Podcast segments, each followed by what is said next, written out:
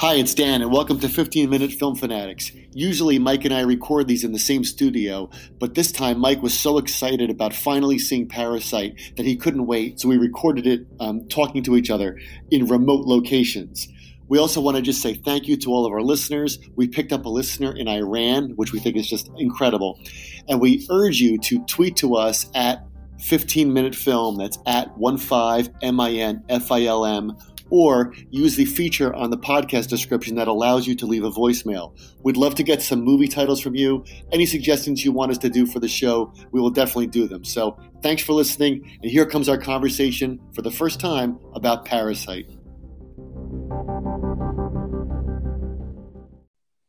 Hi, welcome to this week's bonus episode where we're going to be talking about a movie that actually is as good as everyone says it is, and that movie is Parasite.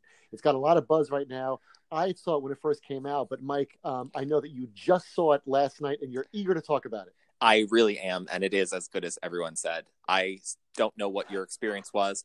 I don't frequently go to the cinema that often anymore because I tend to just kind of sit like a grump with my arms folded uh, and and grumble. But everybody in the audience was electrified by this movie. Nobody made a peep. Uh, I sat next to a guy who, when the movie was over, remarked to nobody in particular, whoa. And that's exactly how I felt when the movie ended. That's how I felt too. I went to see it by myself one morning. and I deliberately didn't read a lot about it because it got a lot of buzz, and I wanted to see it for myself. Um, I saw it, and the entire and usually when I go to the movies, I worry that someone's going to start talking and ruin the experience for me. But nobody made a peep the entire time, except for strange, appropriate laughter at moments where people really didn't know how to react. Yeah, I think that that's well put that people don't know how to react because some of the things that happen in this movie are just so unbelievably over the top that you're not sure if you should right. laugh about it publicly. And we'll just say this right now. We say it in a lot of episodes, but these are major spoiler alerts. Spoilers, if you don't, if you don't yeah. want to know what happens in this movie, you can listen to it. And you shouldn't. The it. best way to see this movie, like so many other movies, is to know nothing about it. But for real, and not because this is a podcast, if you have not seen this movie, do yourself a favor, cancel your next meeting, take your lunch break, drive down to the theater, and go see it right now. Well, let's talk about what makes it great because um, one of the things that that a lot of people have said about it, including me when I walked out, this isn't some great like insight, but I think it's interesting to talk about is how much it resembles a Hitchcock film, particularly late Hitchcock.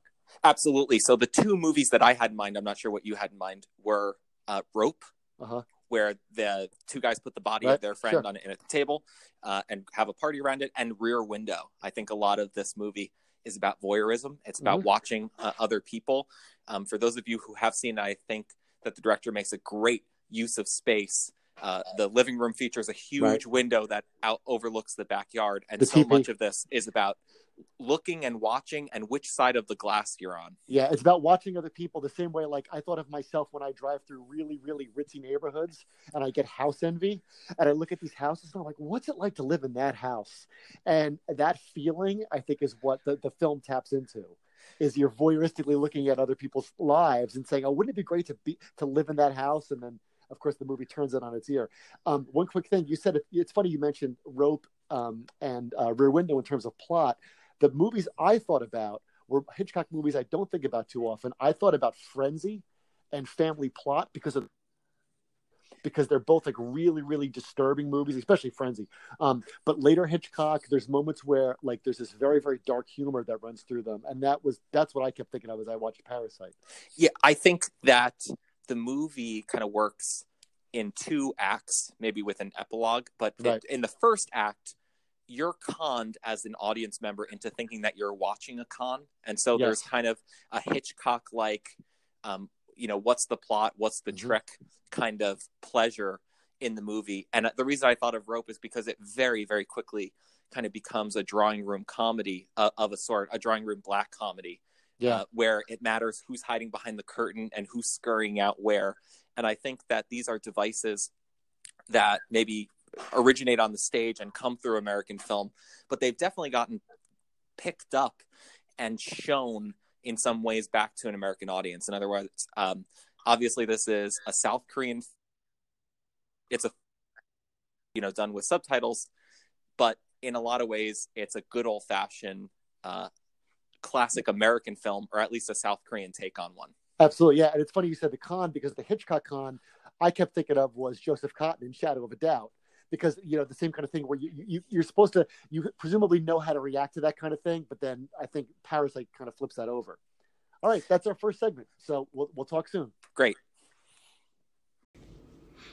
We're going to pause here because we just want to tell you something. If you haven't heard about Anchor, it's the easiest way to make a podcast. So let me explain. The first point is it's free. Yeah. Second, they have all the tools that you need to create, record, and edit your podcast right on your phone or your laptop. Third, Anchor will distribute your podcast for you so you can hear it on Spotify, Apple Podcast, and many other places. You pick up sponsorships, you can make money from your podcast, and there's no minimum listenership. It's everything you need to make a podcast in one place. Always be closing, Mike. Always be closing. So download the free Anchor app or go to anchor.fm to get started.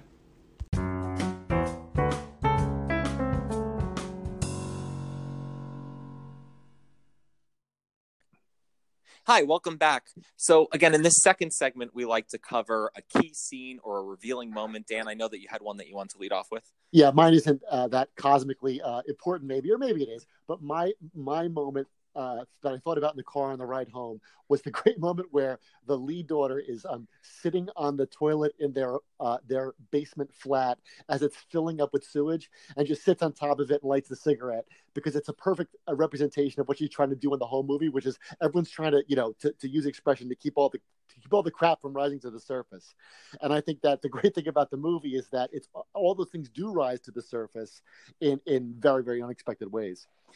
I think that that's a great moment. I think maybe if you had to pick an emblematic image, that's a perfect yeah. emblematic image for for what's going on. And then uh, I remember? I remember having a moment when she pulls out the cigarettes, wondering yeah. like, were those underwater? Yeah. You know, I don't think it, I don't think it matters or it's resolved, but right. I just had one moment where I wonder if it's not going to light, and then she sits there and smokes. Um, just her resignation, how she just lights the cigarette because he's like, all right, what am I going to do? It's just it's like a perfectly it was a perfectly believable moment in a film filled with unbelievable things. Yeah, I think it's also tied to what the father says to his son when after the flooding they're stuck in that kind of camp where they're yes. giving out blankets and stuff. Yeah. And basically, the dad says, "Listen, man, don't make a plan. I never had a plan because if you don't make a plan, you can't be disappointed. Like, if you if you can't make a if you can't make a plan or you don't make a plan, it can't go wrong. Yeah, and of course we see that it, it can go terribly wrong. It goes terribly wrong for everybody, right? Um, so let's talk about yours. What was your what was your big moment? Sure. Fresh so off, just fresh off from your, from your memory here. So just to briefly set it up, I think that the moment where I knew that I was kind of in the second act of the film, or that it was taking me somewhere that I didn't expect, was the moment that the Park family returns uh, and all of our main characters who have been lounging around their rich house, discussing rich people, talking about what it's like to live in a house like that, getting drunk and eating food, uh, suddenly hide under a table while the man, uh, rich man, and his wife lay on the couch and talk about the way that the guy smells. Yes. And basically say he's a great driver. You know, um, he never crosses the line or he comes close, but you can tell he's a good man. He's a good driver. It's just that he smells like cabbage or an old towel. Yep. And there's just something incredible about the look on the dad's face, the look of resignation and repressed rage, and to realize again too, all that acting is being done uh, with the face, mm-hmm. and then um, you know some of their some of their fantasies as these husband and wife kind of tease each other are about you know slummy things or whatever that they thought uh, the reason that they thought that they were going to get rid of the original driver. Um, and they're they're not supposed to be in the house but they also both are occupying the house at the same time.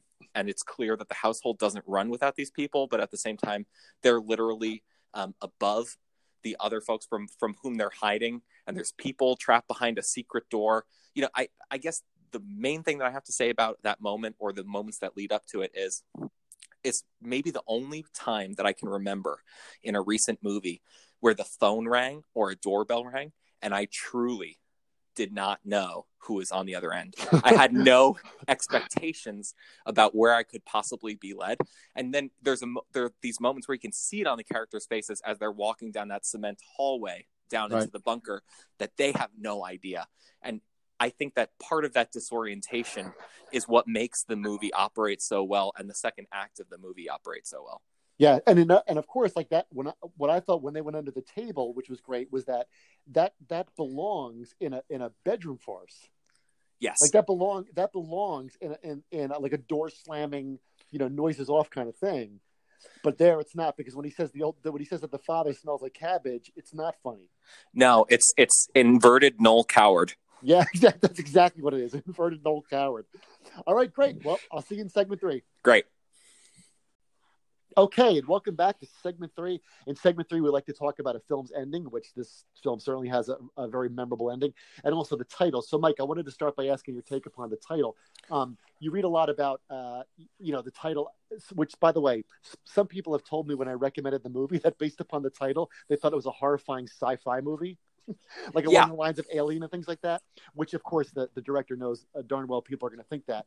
But one thing that I find myself resisting are when you see people on on the internet and in print talking about how the movie's kind of like a lecture about the one percent. Like we're supposed to see the the parks as the true parasites, but I think that the movie is too smart for that, and the title title goes in in ten different directions at once. Well, I think that the movie resists it in two ways, and then if you can think of any other ways, you can you okay. can let me know.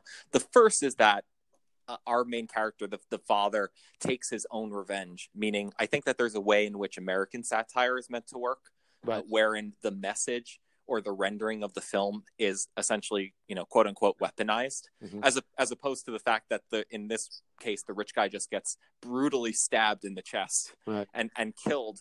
And so the the film goes farther than you can go in that reading. If you say, well, they're despicable, they're deplorable, you know, are, are, they deplorable enough to to watch somebody get stabbed and bleed right. out and not feel sympathy? I think that the other way it works is that as hilarious as the first act of the film is when they're taking over the family and they're taking over the jobs and they're taking over the ha- house there are some despicable moments that make you say no these are not my heroes. I can never root for these people. They you know it's not the fake tuberculosis else, the, the fake tuberculosis is such a beautiful moment. It's like if you know what it is for me? I always think of um uh what, what's that movie? Chariots on Fire, Wheels of Fire, with the, with the, the slow motion marathon. Yeah, Chariots race. of Fire. Yeah. Chariots of Fire. You know, it's like my Chariots of Fire moment, which is you know the, the thing that really moves me or makes me just want to clap for a director.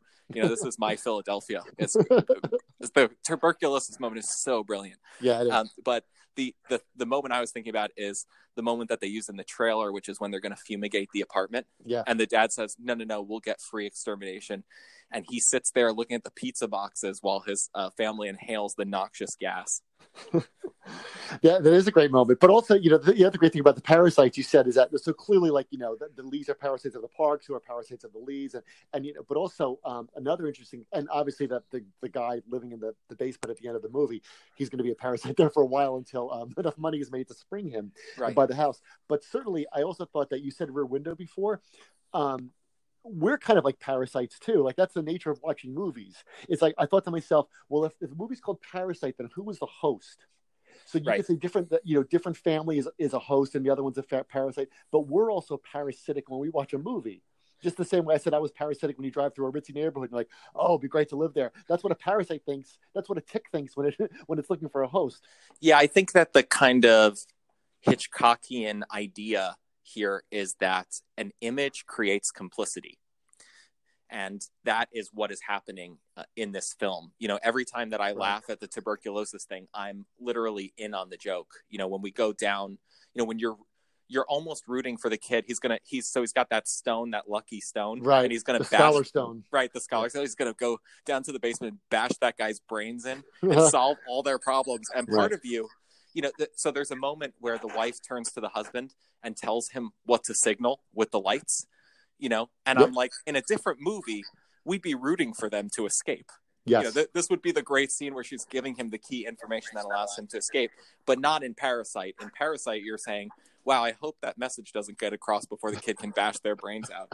You know, you're not, you're not, right. You're not sure who you want to win. So I think and that, that yeah. No, go ahead. I was going to say that you said before, like an image creates complicity, right? Like you're, you're, you know, that's why you know, um, you know, you what you show a criminal in the first five minutes of the movie, you're on the criminal side, right? Well, here you said before Rear Window, and that's all about images creating. You know, you become complicit in something, but it's so different because in Rear Window, you're totally with Jimmy Stewart. Yes, because he's Jimmy Stewart, and you know, like Hitchcock knows how you're going to feel about Jimmy Stewart, and you you obey all of Hitchcock's commands on how to feel about Jimmy Stewart and about Raymond Burr and about you know all, all the things that happened in that movie. But this one, it's kind of like that's why I said before about the uneasy laughter. You really aren't sure who to side with or who to what you're supposed to feel. And that ambiguity takes me kind of to my final point, which is that maybe the Oscars don't matter. I don't know your take, yeah, but okay. frankly, I think that this is Best Picture. Um, you know, yeah, it's certainly one of the best pictures you know I've seen in a, in a long time, and it's certainly um, you said ambiguity. It's a great, great feeling to walk out of a movie and and really shake your head and really say like I have to talk to somebody about this. Yeah, I think for me, if if this matters at all, it's the distinction that people should make more movies like this, and mo- yeah. more importantly, I feel like they should fund more movies like this. Yeah. There's a, a, lot of movies I think are included in the Best Picture category that are never going to win because I feel that the Academy sometimes throws certain filmmakers and certain producers a bone.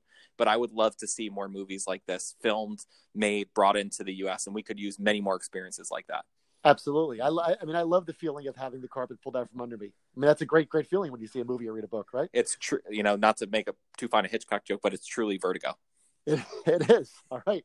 I'll see you next time. Take care. Take care.